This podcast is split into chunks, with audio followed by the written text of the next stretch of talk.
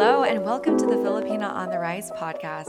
I'm your host, Crystal Fabella, and today I'm so excited to post an oldie episode, but it's one of my most favorites, one of the most popular ones, and I think a really, really important topic. And this is about decolonizing our financial mindsets and learning how to step into our money power and becoming financially literate. I just think it is so important when we talk about stepping into our power as Filipinas and decolonizing and changing things generationally that we are talking about money and wealth and what we have to uproot financially that's been passed down to us from going to from scarcity to abundance. Um, in this intro, I will also be giving updates on all the amazing things happening this year for Filipina on the Rise. So hold on tight. There is just so much that is about to be unleashed. I'm so excited to share that with you. As you can tell, I've been a little bit more on the quiet, on the pause side, and it's because I've recently moved into a new city here in Austin. In the next episode, I'll share updates on that and why and what I've been working on. And so stick on till the end of this intro about all the updates, all the events, all the new products and things happening with Filipina on the Rise.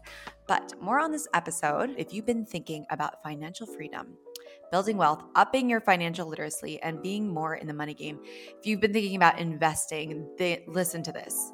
It is, I feel so common from Filipino immigrant backgrounds, person of color backgrounds that you know, financial literacy was not a dinner table conversation. Uh, we were just kind of taught to strap up and save. And we weren't really talking about things like budgeting rules or investing and, and where money goes and the money game in our country.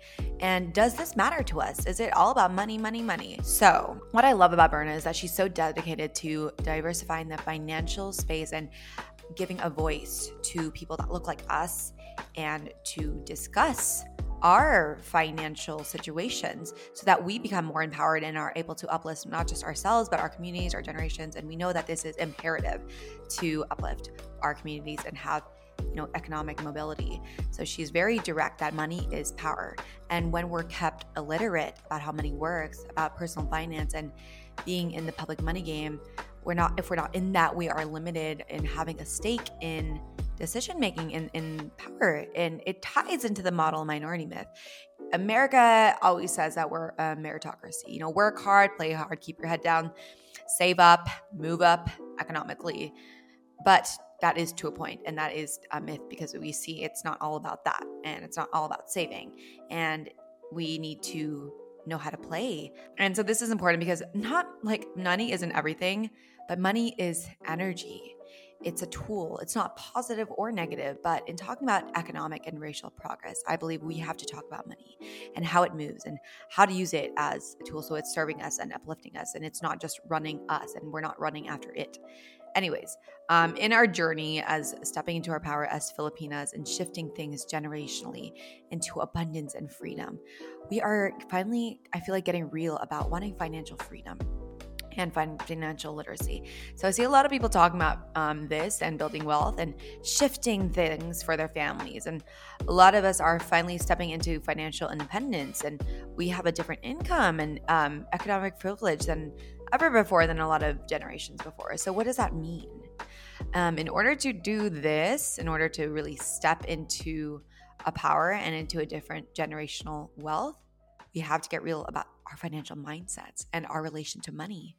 For me, it was like very much hold on to it and save and like be really scared to spend it, but I would spend it and be like, you know, I, I own this, but then um like feeling guilty. And so there is that finance that scarcity mindset um that I can tell as I'm in this season of like really building up my life I'm in a season where I'm able to spend and I'm building assets and I'm in a city where I'm building uh, my home and my business. And sometimes I feel guilty of spending. Like something bad will happen when I accumulate wealth and all my finances will go away. So I had to hold on to it tightly. And uh, Berna talks about this. It's this frugal flex mentality that a lot of our parents had where we are frugal, we frugal, and then we flex. And then we're like, oh no, we don't have enough. And, you know, um, yeah and so this indulging and then the saving and then this spending gives me a hangover. And so I see how that's rooted in hearing things like that's too expensive or we're too broke. And then we go on these vacations and I see our aunties spending on designer handbags and, you know, we're telling ourselves that we don't have enough, but then we, we get frugal and we flex. so I've started investing. I've taught myself how to budget. I've really had to do that in order for me to um, live in different cities and building my income and building a business. And I'm in a place where I'm feeling more capable, but I want the mindset of being financially empowered, not scared of money. So, as you listen to this, ask yourself what is your financial mindset? What is your relation to money? Do you feel fluid or, or nervous about it sometimes? What do you want to feel like with your money? What is your strategy? Do you want to build wealth? And what does it take? What is your financial mindset? So, so before we jump in, I want to give a few updates because I, like I said, we're in a season of pause because we have been gathering more gas and we just want to take Filipina on the Rise to the next level. And also, I just moved to Austin. I'll share in the next episode why, but I'm in a place where I want to just thrive as a producer, as a creator, um, as a business owner. There's a, lo- a community of podcasters here, of creatives, of techies. So I'm excited to uh, grow as a leader, as a producer for y'all on this new home. And so, updates the Filipino Soul Sisterhood is still going. And this community, y'all, it is so magical. We meet every Thursday, and I am just so taken aback by the transformative conversations, the breakthroughs, um, how we are not just decolonizing, but really stepping into our power as Filipina women, as sisters. so, if you want to reconnect more with your Filipino heritage with other like minded Pinays, if you want to have soul filling discussions and be mentored by Filipina industry experts who are at the top their fields, who want to teach you, who want to hold space for you.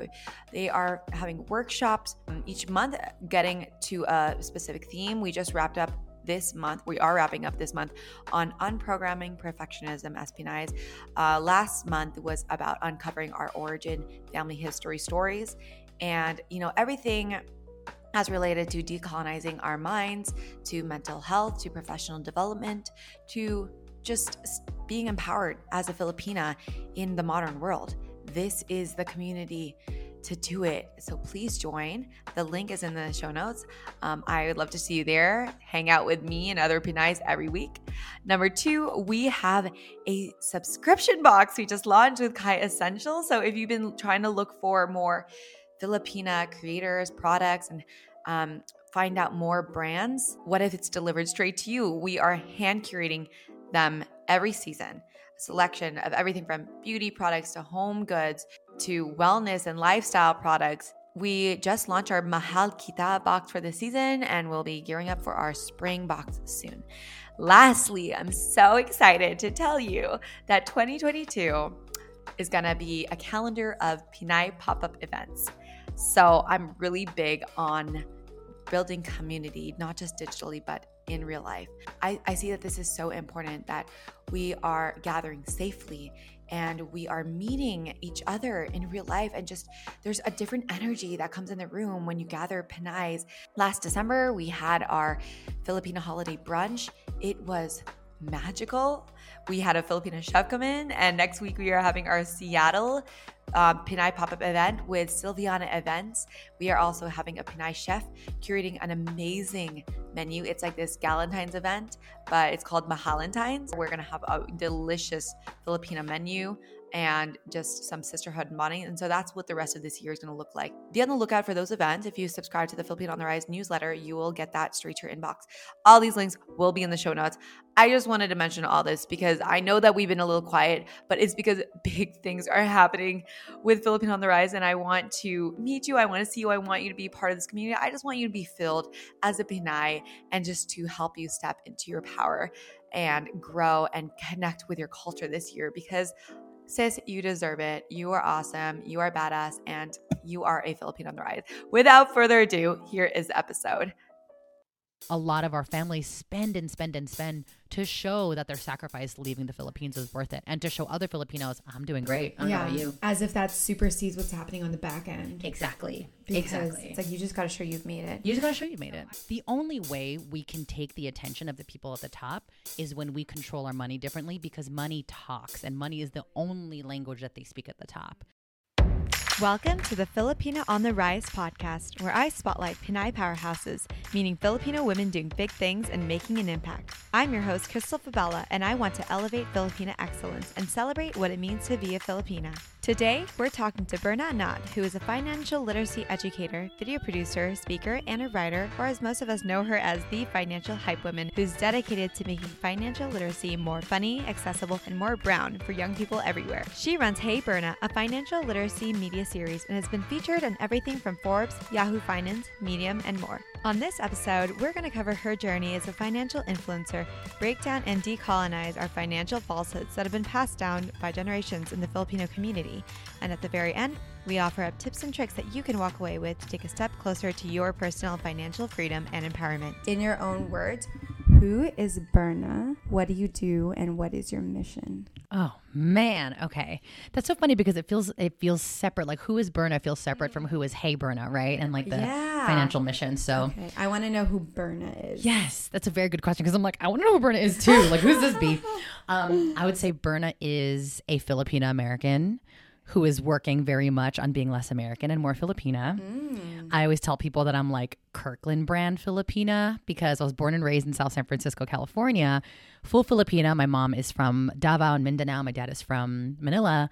But I mean, really, really raised American because my parents, I think, and I think a lot of people can relate to this, my parents really wanted us as kids to be as assimilated as possible. Exactly. No accent, you know, really wanted us to blend. Berna is a natural cheerleader. She gets excited, and she, by me, I'm going to talk in the third person for no damn reason. I get excited about everything all the time. I remember growing up and like, I became an I was a cheerleader in high school and I remember thinking tangentially like is there a job in which I could just get paid to be excited Oh my gosh. about stuff? it. Like can I just be excited? So at the very core Berna is an enthusiast. She's a cheerleader. She's a person who was put on this earth to get people excited about themselves Mm-hmm. and looks like in this part of my career get people excited about something that we're not usually excited about, which is money. Mm-hmm. And so Can I go off of that Yes. and just say the reason why I was very drawn to Berna when I first saw her? It was at the Entrepreneur Summit and she was giving a lightning talk. Yes. And her energy just galvanized the room. And so this was the first line that really hooked me. There are no, no financial idols, analysts, teachers, creators that looked like me, that looked like us, that sounded like us. So I was like, what? But it's not like I looked at the money world and I was like, oh my God, this place needs some vitamin me. Uh, no, that's not how I felt. Because sometimes I feel that way, but not this time. I had internalized all the same shame and all the same silence that all of us in this room have felt about money at some point. But the more I started to share what I was learning about budgeting, what I was learning about debt online, the more I had overwhelming feedback, not just from people, but from women of color specifically. Mm. That's when I was like, ooh, we are onto something here. oh my god, so weird to hear yourself. So the part that really I loved, you y'all have to watch it, was when she was like, "It needs more melanin," and I, it just made me realize how um, the financial world, when you think about it conceptually in your head, you just you see white men Yes. and you see Wall Street and people in gray suits, and then you see Berna, and if you haven't seen her YouTube um, yet, she's twerking Mm, and she's talking about finances. that's right. Like what? Okay, I'm gonna let you continue. yeah, I try to not just bring enthusiasm and like cheer to, you know, not just finance, but everything they do, but also like how can I, how can I put something in the world that hasn't been there before, right? And I think one thing that, of course, I'm sure that you encourage your listeners to do, and you encourage your listeners to do with just the creation of this podcast and this brand, is to putting yourself out there in a way that the world has never seen before, and that's like sort of the most natural expression of yourself, right? What you make, what you create, is something that's already never been there before. And Berna, you actually talked about how you've been on podcasts before, right? And you would talk about this. The I mean, you would talk about financial freedom and owning our financial stories. Um, but what, like, what is a theme within a lot of you know the speeches that you feel like you haven't gotten to promote as much of? Oh my gosh, absolutely. So I was so excited to come on Filipinos on the Rise because I was specifically able to kind of bang this drum that I've been banging pretty much all year long, but I feel like it would resonate the most with the listeners of Filipinos on the Rise. And that is the way that money moves in communities of people of color and of immigrants and children of immigrants, but in the Filipino and Filipino American community specifically, the way that money moves, the way that we think about finances or we don't think about finances, the way that shame shows up in our finances that is so specific to our experience. I think the mistake that a lot of us make when we think about money and the way that money works in our worlds we think that it's just a matter of numbers. We think that it's just a matter of, you know, the dollars and the cents. But money is so entrenched in our personalities, in our histories. And because it's entrenched in our histories, it's also so entrenched in our culture. And money shows up in our lives. And it actually represents so much of what's happened to our ancestors and the people who came before us. And so there's just so much to dig into that's Filipino specific. Oof, we are about to go on a journey. Yes, a huge like one. A journey back generations to our ancestors. Um, and how many of us can relate that money was not talked about in our families? Our parents did not share their finances. We just did not talk about it. We did not. Um, so I'm excited about that. Berna went through a lot of different positions and experiences before she got here. I don't know if y'all know this, but she was a freelance writer for 17 magazine when you were at USC. yes. You're a program director for this teen camp. Um, it seems like there's this written- running thread for working with the youth. Yes, Um, love that. Throw that. I, I bet you didn't go into college thinking, I'm going to be a financial consultant Oh my God, never. for my people. never. So, like, tell me about how you got there. Like, the $50,000 debt, Mm. 50K, and then credit card debt. Mm-hmm. And that's how, that's the line that I think pulls people in. Like, I paid off this much debt after creating my own budgeting system. Mm-hmm. Like, what went on during this like time as like a writer, producer, like whatever, going into the financial world? Yes. Oh my God. I 100% never, ever, ever in a million years thought I would ever get into finance anything. I was a, you know, as you saw, like in my sort of career, I was a writer. I did like youth programming. I was always that person that was like, I'm not good at math or science. Bye. I'm going to be a PR major. I'm going to communication school. Like, numbers are my enemy, words are my friend. And the, I like when I think back, like I could never. I couldn't convince my college self that I would ever get into finance because it's so not. No one in my family was into finance. There's no kind of financial background ever, and I think this is true for a lot of um, children of immigrants. That like you just have no financial background. You have no means. Well, it's the concept of like I would never get into that because it's not for me, but it should be something everyone has a skill set and knowledge on. exactly. It should be a required life skill. It should exactly, But and I know you were doing work to do that, but um, yes. anyways, back to the story. Yes, of course. So I had no, I, I would have had no idea because I was always, I would, I believe that same story that a lot of us tell in our heads, which is just like, I'm just not good with money. I'm just not, as if it's this like, you know, God ordained thing that we're supposed to be good at or bad at. I'm, I was like, I'm not good with money, not good with numbers, whatever. And what got me into it was I was broke as hell in New York City, broke as hell, and I was a freelance writer, and I was I was lucky enough to you know take the chance to be a freelance writer but i also had gotten so used to being bad at money that it was almost like i thought it was like a quirky personality trait. You know what i mean? Where i was just like i'm broke and i'm a hot mess like blah blah blah. And i also noticed that oh hey friends. Um i also noticed that there were so many other people who kind of like to s- repeat the same refrain of just like we're bad at money blah blah blah. You know like me and all my friends are bad at money and broke and tw- in our 20s in new york city.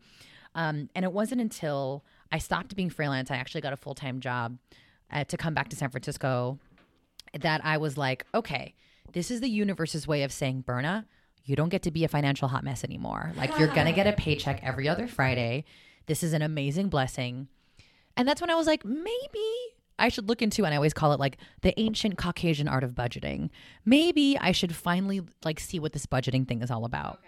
So I started to just do what any other millennial would do if they're curious about something and they don't know what the hell it means. You Google it. I was just like, "Hey Google, what what does budget? Who is spreadsheet? like bleep bloop blah blorp. I don't even know where to start. But what really got me started in personal finance is when I was when I was googling and when I was looking into those things. It struck me so hard that every top voice, every master, every leader, every time somebody wanted to recommend a book or a blog to me, white men.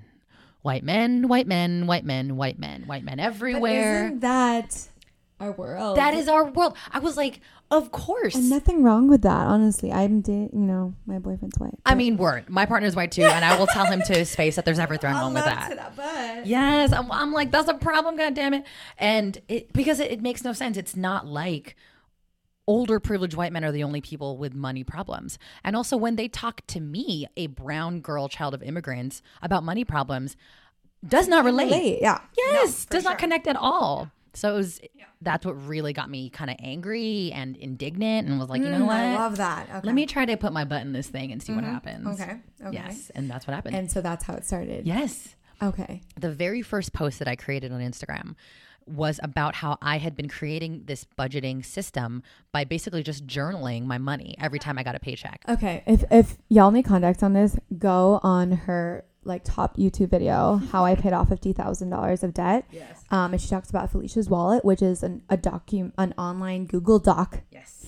Um, created that's like sixty pages long initially. Yeah. At this point, it's I think it's like 180 pages long. It's crazy. I know, and um, it's it's literally something anyone can do. Like at the end, she's like, "This is what you do: open up your doc, and then be real with yourself about your finances," which is like literally the step none of us can take because we haven't been taught to actually ask those questions.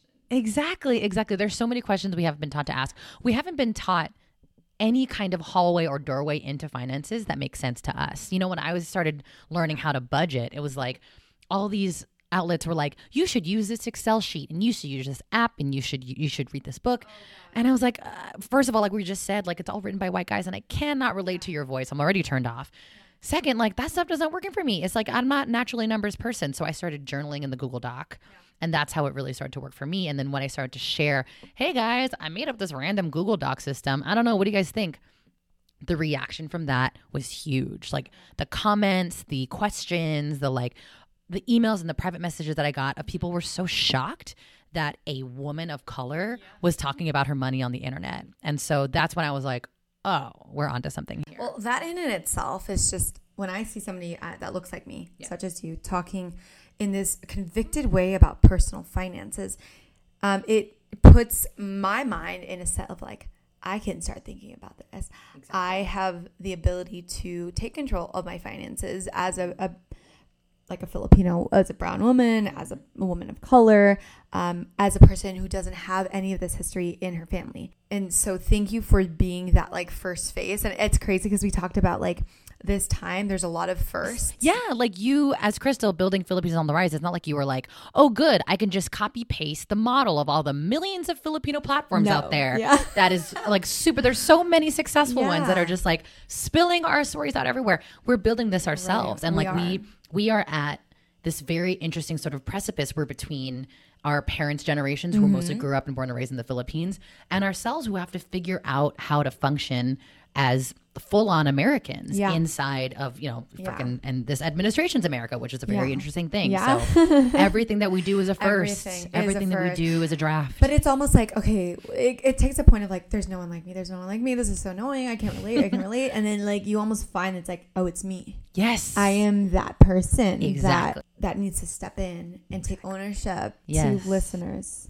who are like, I don't see myself in this space. Mm-hmm. You know, a space that they're passionate about, that they want more Filipino representation, and it could be them, but they're feeling a little Mm. incompetent Mm-hmm. or you know self doubt or just lack of resources, support. What do you say to them? Oh, I would say something that I actually said during my lightning talk. I believe in entrepreneur is that if you don't see the stage that you belong on, then you build the stage yourself. You know, like if you don't see the platform that you're faced with thrive on, then that means it's your calling to help make that platform, mm-hmm. or to find the person that is trying to make that platform and lift them up too, mm-hmm. because. Like you were just saying, Crystal, it's it's when you look around and you're like, I don't see it, I don't feel it, I don't, you know, I don't see me, and it's so frustrating. I don't see me. That in itself is a reverse call to look at yourself and be like, oh shit, that means it's on me. Yeah, That means that I'm the one to create that for future Yeah. people. And so and it's also like there's so many advantages Right. to that feeling right now because like you like you and I are recording a podcast Right. in an office like we're not supposed to be recording a podcast in because that is like the technology we have access to now, right? Like you can create use what these you things, have. you use what you have. Literally. And there's so much to have. There's so much you to used use. to Google Doc. Yes, I Like used to Google Doc. like, oh, let me make an app. No. I was like, let me let me do for me, I was like, and this is probably something that if that person is listening now that's like, oh my gosh, like where can I make the platform? Where do I belong? Mm-hmm. Use something that's already innate to you. You know what I mean? So I, I did not like numbers and Excel sheets and apps were not innate to me. Yeah. What was innate to me was journaling about my feelings. That's something I did all the natural time. writer. Natural writer, love to journal. It's always the most consistent thing I did my whole life. So I was like, what if I took journaling and turned that on money? Like took that journaling energy, put it on money. I love that. And here I am. I think you're like breaking barriers of what like we we get so close minded sometimes about like avenues of expression Yes. and education. Okay, for example, finances. This means sheets mm. and charts. A degree. and yes, a degree. But it's just like, uh, well, I write, so let me do Google Docs, Exactly. and then you paid off your fifty thousand dollars of debt. exactly, exactly. And I did not need like Google Sheets. I didn't need to create an app. I didn't need to use an app. I used what I understood. And that's what really made me realize that like money is not a thing that we should have we should have to DIY for ourselves. Like we just said, it should have been a life skill. It should be something that we learn the way we're supposed to like, you know, we get home ec mm-hmm. classes, Yeah. old school, and we learn how to cook and you learn how to sew. or you learn European history. We learn European history from European teachers with European textbooks and European story, and it's all effed up. You're like, can I have ten minutes of learning Yes. about my people or finances? Like, or brown people, yeah, or, or like exactly like the that's whole the thing I'm gonna use. exactly that whole meme of just like so I have no idea how taxes work, but I do know that the mitochondria is the powerhouse of the cell. Like, why do we know that shit? we don't know how to file taxes. Absolutely. It's so ridiculous. Um, just so you know, there's different forms of putting out content in there. Hmm. Um, Berna literally has memes for days that speak to my soul and I make me speak meme. feel like I can take control of my finances. That is, I think, actually a really important part of the work that I do is that, like, what I didn't see enough of in the finance world is humor. Like, internet, toilet ass humor, Reddit humor, TikTok humor, like the humor that you and I speak. And Filipinos are naturally humorous. We're funny. Yes, we express ourselves through joy, through laughter, through singing, through dancing. And like us internet kids, we express ourselves through memes. Honestly, what inspired me about that was like the the rise of like social social and political memes. Like the fact that you can learn about like like I learned about what happened about with Notre Dame through memes. That was like making fun of the concept and like how we're treating it. And you can work backwards and be like, oh, that actually educated me. So I'm like, I think we can educate people in that same sort of almost like insidious Trojan horse way yeah. of like, ha ha, humor. But this is actually meant to make you think about paying your bills. Oh, snap. Now you're thinking about paying your bills. now people feel connected to it. exactly. It feels something within what they can grasp Yes, and relatable exactly. to them. Yeah. Lesson is uh, find a craft that feels natural to you yes. and find a way to apply whatever your purpose or your passion is through that. Like it literally can, doesn't have to be this traditional way of you know doing things. Um, You might just surprise yourself with the revolution that you're creating, just like.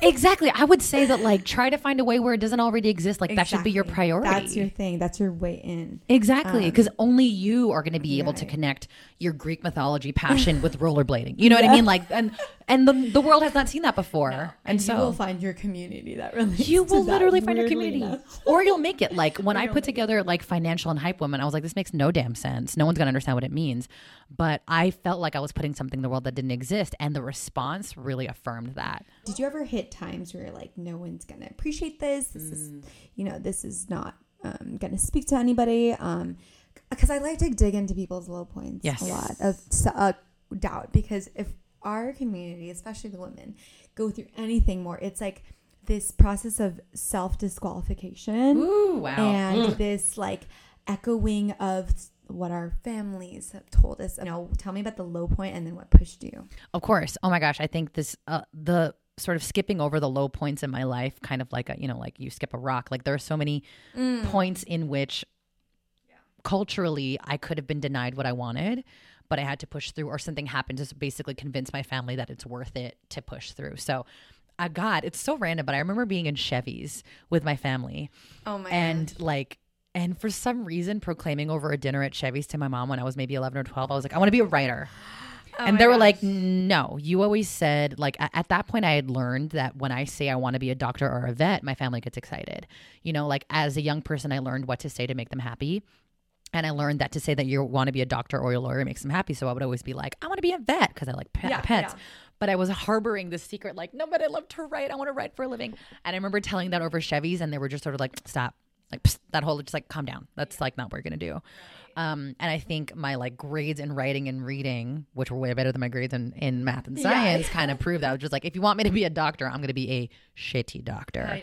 But I am going to be a good writer. So in those grades. And then there were so many moments, especially in my adult life, that I got into a role of prestige, a mm. role that my Filipino parents were like, "All right, we can is- we can brag about it. Yeah, this is braggable. This is braggable. like she got into USC, let's brag. She's working for mm-hmm. 17, let's brag." brag. And so when I decided to quit working in the publishing industry, quit quit working at 17, of course my parents came fast with the like, "What are you doing? Why would you do that? This is a stable job. You worked for this. Like, what am I supposed to tell my my friends and family what you do? You know what I mean? Like, how am I supposed to communicate this?" um, you're like you're jumping ship to go work at a camp. Like what what kind of money does that even make? Like what is that all about? Um, and then same when I mean I used to work for Instagram. I worked for for Facebook for two years, and then my parents were like, "Oh hell yeah, get to brag on "She's back." people." yeah, when like aunts and uncles You visit know the Bay Area, exactly. She works at the Facebooks. At the Facebook. She works at the Facebooks.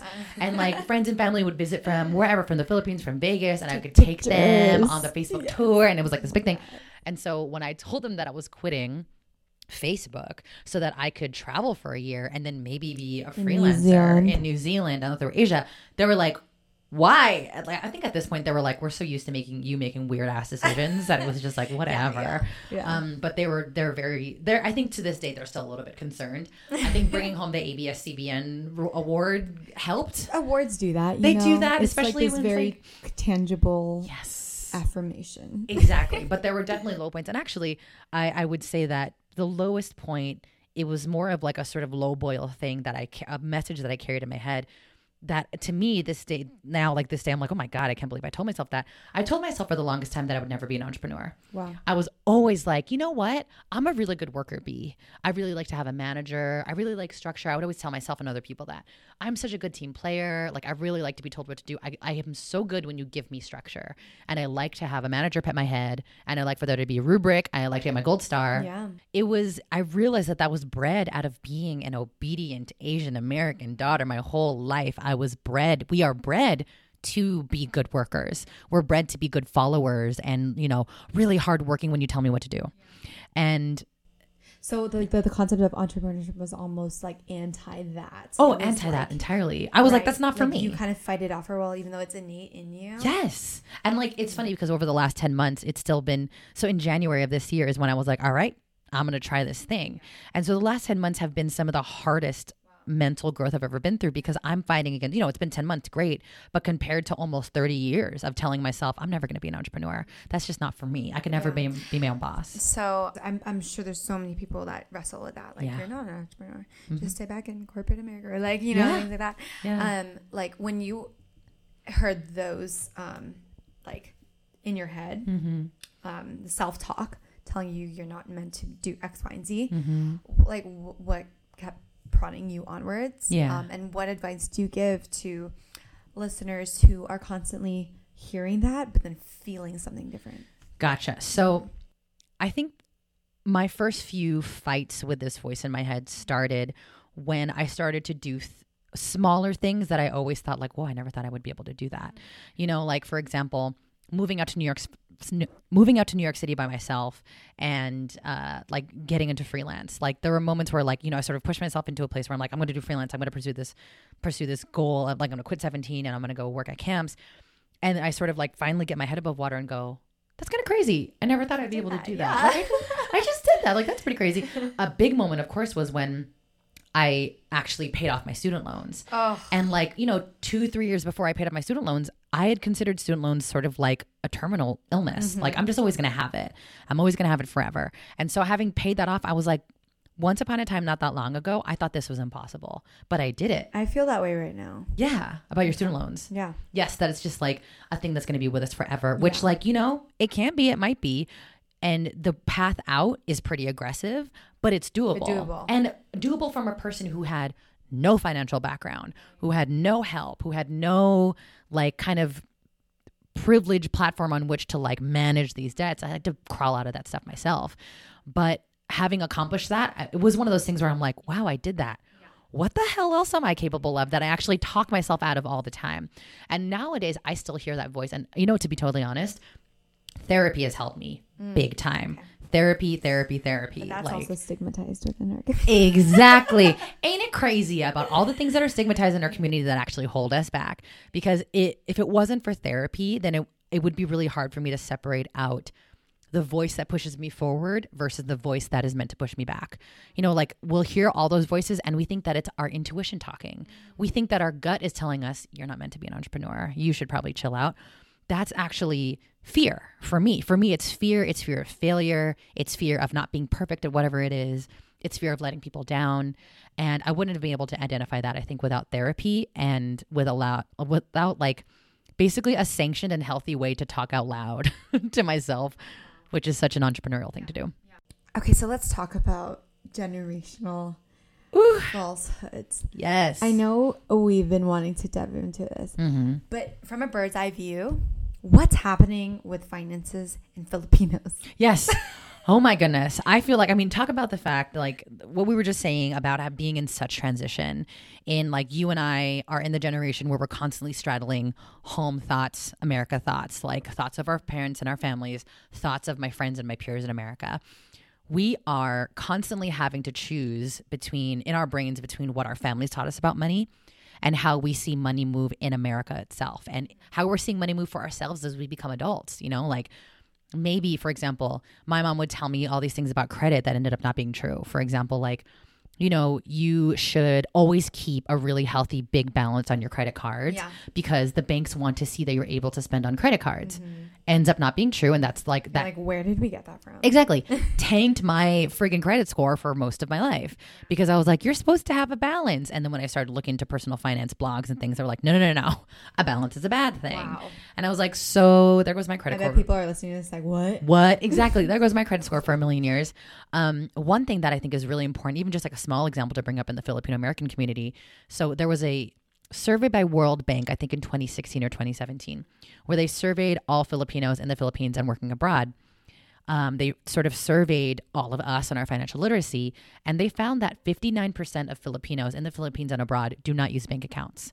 Straight up, are not putting their money in bank accounts at all, meaning that they're putting their life savings in socks, under the floor, In tin cans. in tin cans, in shoe boxes. I know for a fact that my dad puts money in his socks. Why Oh.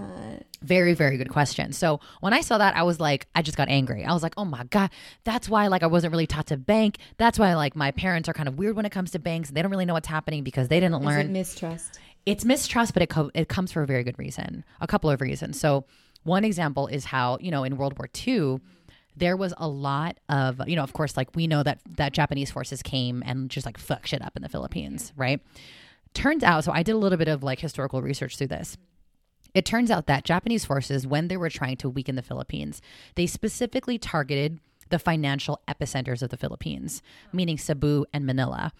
And they would bomb and disseminate Cebu and Manila because they knew that that's where the majority of Filipino personal wealth lives banks.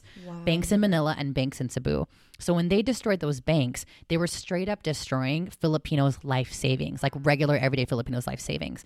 So when that happened, and it it affected obviously millions of Filipinos in the Philippines, after that, of course, our families would be like, why would I ever trust a bank again? Nope. I'm not putting my money in there. I put my entire life savings and my grandparents' life savings, my home loans, everything I've ever earned in these banks. And because of the war, they were destroyed and could never be paid back because they were uninsured. Along with all the other traumas that the Along with all the other physical and emotional traumas we had to deal with, they had to deal with the fact. I mean, like this is warfare, right? Like the Japanese and other forces like that were exactly they played dirty, dirty. because they knew that that would kill the morale of Filipino people. because we work hard and we save. Exactly. And we trusted these institutions to protect our money. But when they were decimated in the war, there's nothing that anyone could do. Yeah. And so, so are you saying that that uh, amongst I'm sure other instances, but that carried on to the philosophies of finances that we have now. A hundred thousand percent. So like, but my fam, my parents, for example, wouldn't be like, "Oh yeah, we we don't talk about like we don't do this because back in like 1941, whatever." Mm-hmm. Like, but it's just been passed down in this taboo way. Exactly. And it, I think it's also solidified by the fact that money is not a conversation we have openly. It's not like we're talking every day about where our money habits came from. We're thinking about it all the time. We are told and shown our money habits in these very strained, restricted pockets of our lives because the the message that we get about money is we don't talk about it. And we definitely don't talk about it with strangers. And when it's not going well, we definitely don't talk about it to people outside of our family. You only show people that you're doing good. You only show people you're doing good by buying shit that you probably Get can't afford. Louis Vuitton bag. Thank you. That's right. You go to you exactly you go to Vegas. You go you take all these trips around You- the world. You take pictures in Italy with your family. Thank you. You But post it on like what's happening Facebook. with the finances here. That, Who knows? but we don't talk about that. We don't talk about the fact that like I know Tita Boy cannot afford that Lexus, but he bought it anyway, and there it is on Facebook. I know it's like, it's like because he bought it, we should probably buy it. then we should probably buy it. And there's a lot inside of that. So, for example, you know, Yeah. for our families that moved from the Philippines, immigrated from the Philippines to the US, a lot of them were chasing what we know as the American dream, right? And it turns out that the American dream, as capitalistic as we are, like symbols of the American dream are expensive.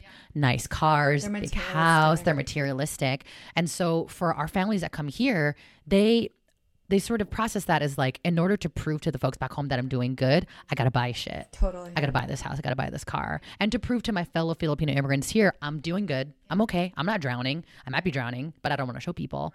So a lot of our families spend and spend and spend to show that their sacrifice leaving the Philippines was worth it and to show other Filipinos, I'm doing great. I don't know about you. As if that supersedes what's happening on the back end. Exactly. Because Exactly. It's like you just got to show you've made it. You just got to show you've made it. What can we like reflect on with Mm-hmm. our family, and how do we start taking back like that narrative Yes. of our finances? Yes, of course. Oh my gosh. So the very first thing is, you know, if, if you're like me, where I was maybe three, four years ago, and I'm like, I don't even know where to start in terms of like understanding my family's finances, just basically listen for if there are these themes that happen in your family and understand that like this is not just happening in your family but so many other filipino american families you know? So one theme i call it the frugal flex theory and we talked about this in entrepreneurs.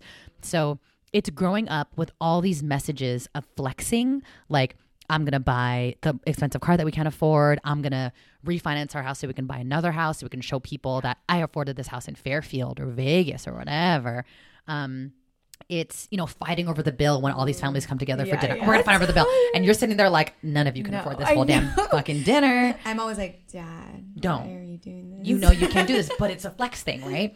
So all these messages of flexing, but at the same time, you go home, you get behind closed doors, and then it's like oh. frugality town. You're gonna pack your you're gonna pack food to bring to the movie Yeah. theater.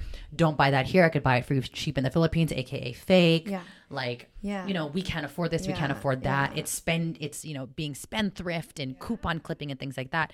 And so if you understand that you probably spent the last two, three decades ping ponging between frugal, flex, frugal, flex, frugal, flex, this is why you're confused. Like, this is why it's confusing. And so I would encourage people to identify whether they're inside of that frugal flex ping pong and have some empathy for yourself in that, like, why are you confused about money? Because you were told all kinds of random shit about money, because you were told things that, that you were told confusing messages that don't add up.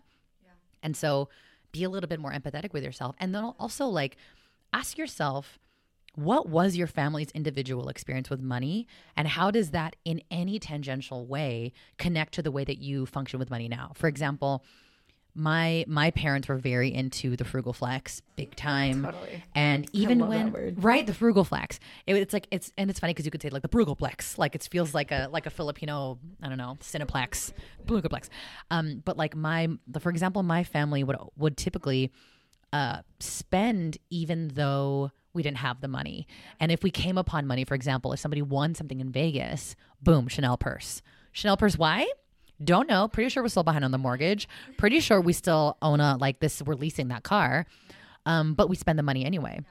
And then I saw that in my adult life. Like the more I thought about that, the more I was like, the more I was like, yeah, that is something that happened in my my financial life growing up. Like I saw that and that was confusing.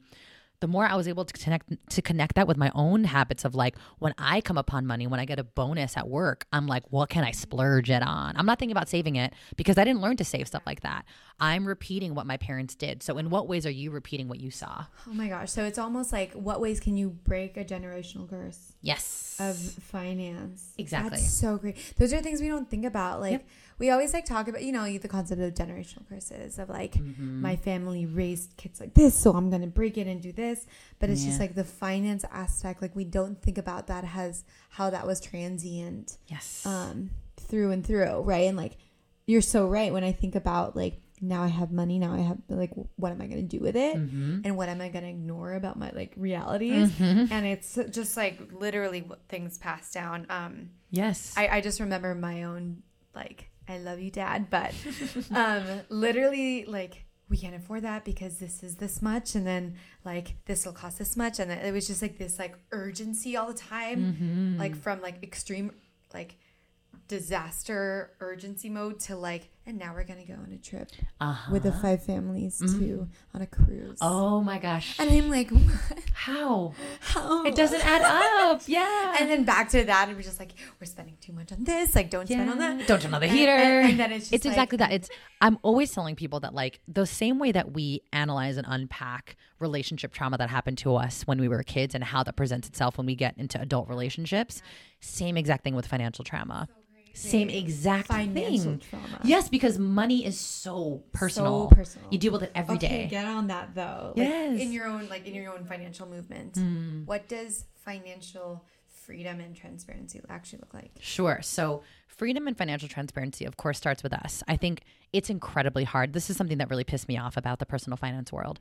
Is that you know they would encourage like the things I would read in the podcast. They would encourage you, you know, look at your yourself and your own personal finances, but then talk to your family about finances and how it's always worked, and talk to your family about your financial history. Yeah, Crystal's like shaking her head at me, No. because that would not fucking work in a Filipino American family or an Asian American family. You can't just roll up to your mom and be like, "Hey, mom, how come you sucked at, s- at saving money? How come you sucked at this? Or like, how come you always taught me weird things? Like, you, it just does not move that way inside of our families. And so, I think it's really important to first become financially transparent with yourself mm-hmm. and also be very gentle. Be very gentle with yourself because it's just like unpacking childhood trauma. You can't just be like, well, that happened and now I got to move the hell on. I got to make this budget. Like, whatever you unpack about your finances is going to also unpack a lot of emotions around your finances. Mm-hmm. Like, for example, I, I have a, a I have a online course called Budget Camp, and it's like a budgeting course. Mm-hmm. And one of my budget campers, we always go through this like exercise of unpacking your financial baggage. And it was an amazing epiphany she made where she was like, um, I asked these basically budget campers to start writing a letter to your money as if it was a person. And she started writing that letter, and she was like, it was the weirdest thing because I started to write the letter, and I realized that these are the words that I wish I could say to my absent father.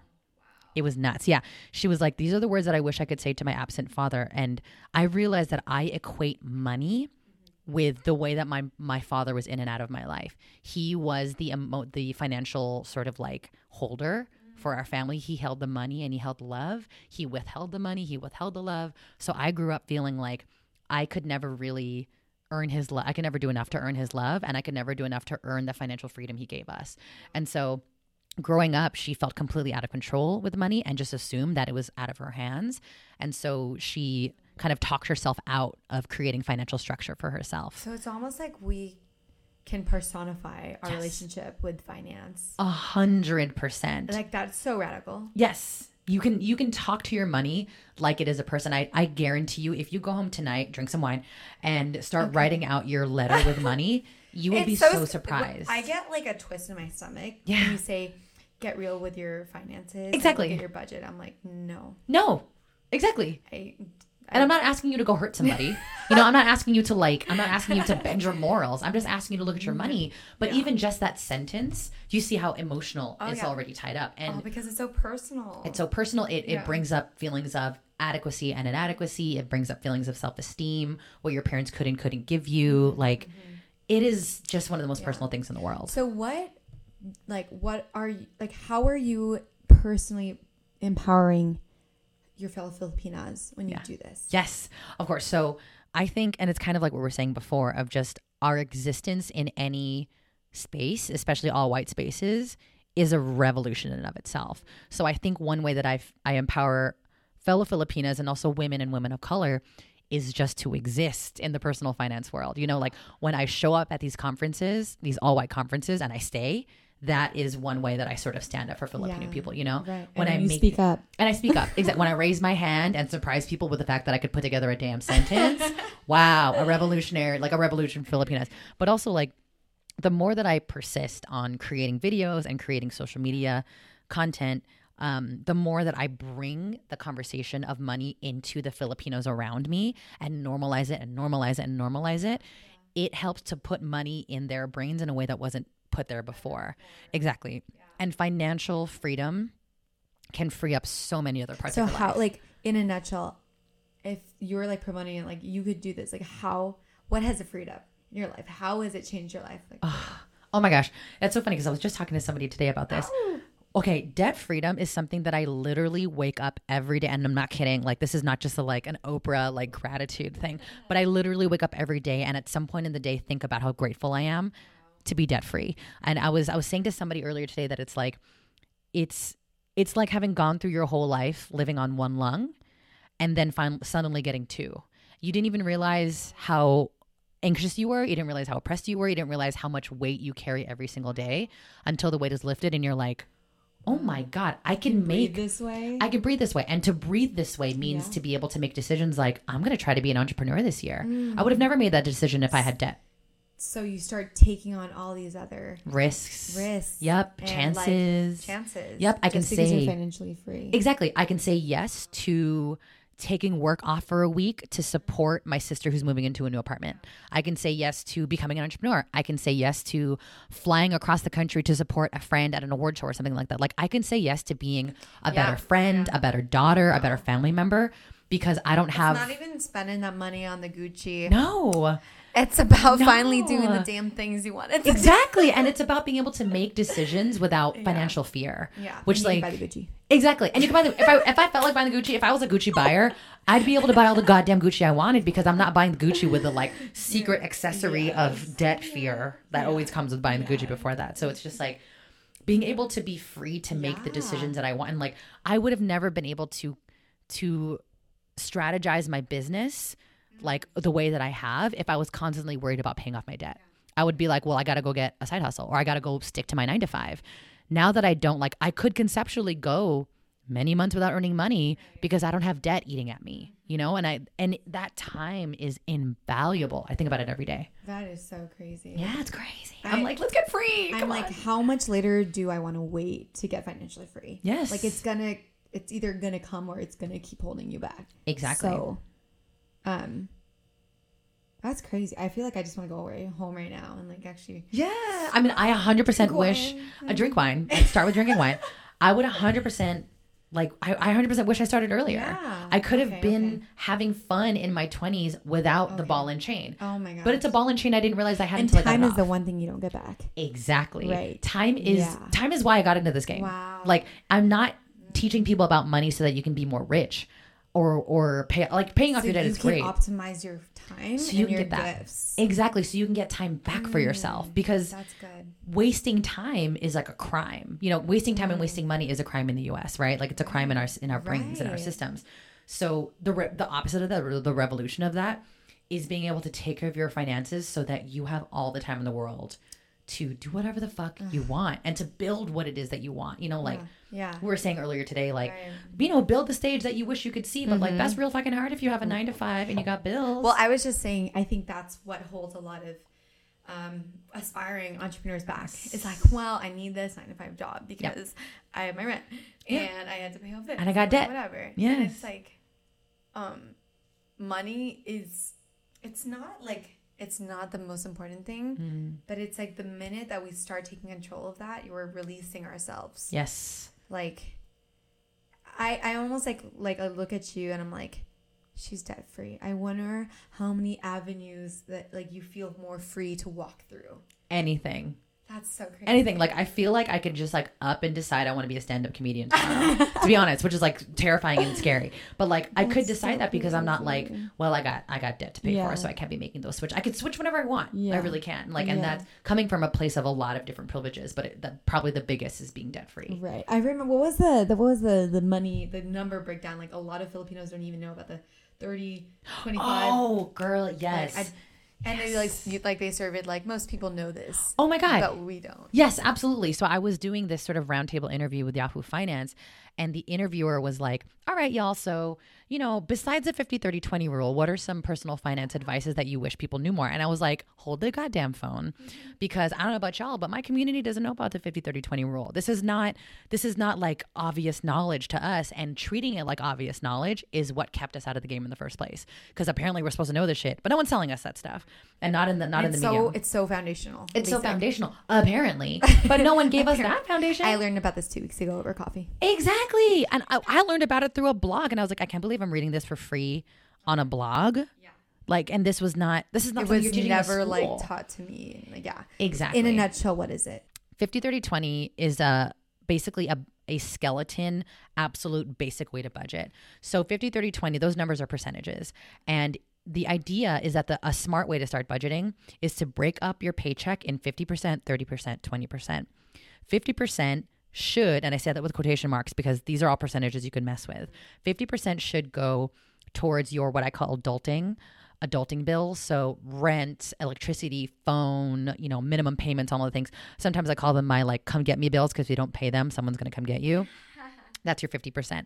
30% is your fun money. I call it ratchetry. That's just whatever you want. That's going out with friends, entertainment tickets, ratchetry, whatever. It's like the things that just make you happy that you want to spend on. And 20% go- is your uh, extra towards your financial goals, financial goals money. So it could be 20% towards your savings, 20% to pay extra on the debt that you owe. Um, but it's it's having that structure, very basic structure of like this is a suggestion of how to treat your paychecks from now on, because then it covers all the necessities in your life while also leaving room for the fact that you're a human being and that you're going to want to spend money on a fuck on a street falafel or like going to like on a day trip with your friends. And basic things you can start with your next paycheck. Absolutely. You can start with your next paycheck and think 50, 30, 20. And then the next step from that is please get your money out of the the one and a half or two piles that you have it in a bank. Like I know a lot of people have one savings and one checking. Take the 50 30 20 rule and have that be the structure of your banking. So have a have one bank account for your bills, that 50%, one bank account for your ratchetry for that 30%, and one other bank account for your savings, your 20% goal. That way, when you go out to the club, you're only bringing your 30% money out with you, that debit card out with you, and you leave your rent debit card at home. Oh, I've never thought about it in the physical sense of the card you bring when you're Exactly. It is so because if you keep your money in a Oh, pile, it all one thing. Oh my! God. Then you are spending your rent money. So logical. Yes. so logical. And I've never thought about it that way. God, because no one is teaching you this stuff. It's logical, it's basic. I basic. feel like I'm 25 and I'm being reborn. No, this is so sad. no, it's not sad. It is it- you are receiving the information almost like, and I, tend to be like hardcore, like a conspiracy theorist about this kind of thing. But I'm like, you were meant to not receive this information because when you are financially disempowered, it's easier for more powerful people to control you.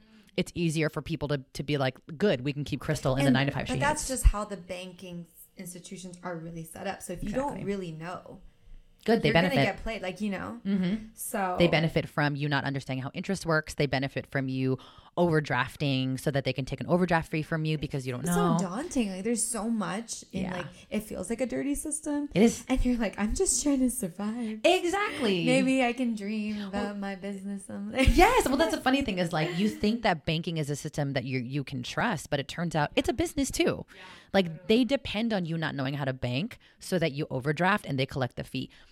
Overdraft fees. This is gonna make you really angry. I think in 2018, banks collected a total of I think 35 million dollars in overdraft fees from American citizens. Most of that's for me. Right? That's what it's like. Is it not a whole industry in and of itself? Of course, the banking system, they want to protect the fact that they can collect $35 million in overdraft fees. So they don't want you to learn about it. They want you to be stupid. I wish that we like a, a Pinay can just set up a central banking system. Okay, Hello? Berna Bank, Bank of Berna, Bank of Berna, Exactly. banking by Berna. big like like big in like big APY. You get like hella money for your buck, low interest fees, no I'm fees, down. I'm done. I can trust you and like, I don't know if you can trust me with my Right. but I can trust you. it's gonna be very forgiving. There's gonna be no penalty fees. It's gonna be it's gonna be all uh, bankrolled by But the everyone's man. going to go through a financial literacy workshop before even doing that, which I think everyone should be doing. I know it should be. signing up for banking account. I know. whatever. Anyways, so so this this po- podcast Mm-hmm. platform is all about how do we elevate Filipino excellence and empower. Pinays to pursue their passions, Yeah, reclaiming their identity, and then a, a bold way. yeah, And I'm so thankful we've had you because I think most of us need to start with our finances and our money yeah. if we're really gonna like take ourselves to the next level Mm. how many of us are still being so held back Mm. by finances and just even talking about like i say i hear finances and budgeting and i'm like You immediately- oh, okay but also pass me another bottle of wine clench, clench. Like- Yeah, exactly, exactly. yeah yeah Mm-hmm. so i do see this movement as like it's part of the synergy of elevating elevating our excellence Mm. and bringing us into um, a place of like true freedom Mm. In in a line what can you say about like reclaiming your financial falsehoods and then like empowering yourself like what do you want her to know that, that mm. that'll do Yeah. for her future Sure. Oh my gosh, that's that's a little pressure. What do I say? If I were, I'm going to take this as if I was speaking to me like five years ago, mm-hmm. before I got into my financial journey. To talk to five years ago me is something that five years ago me did know is that there's one language that powerful people speak, and it's money. You know, you understand and you know that we are inside of a system that could give a shit how idealistic you are. It could give a shit what you're trying to manifest. It could give a shit what your morning mantras are, whatever the hell. At the end of the day, we live in a capitalistic society. Exactly. And there's we're all compromised by it and we all have to move according to its rules a lot of the time. Um, and there are rules that we wish we could break, but if we break them, we don't eat. So but the, at the crux of those rules is money. And and at the crux of money is power. Money is the most powerful weapon we have to fight the man.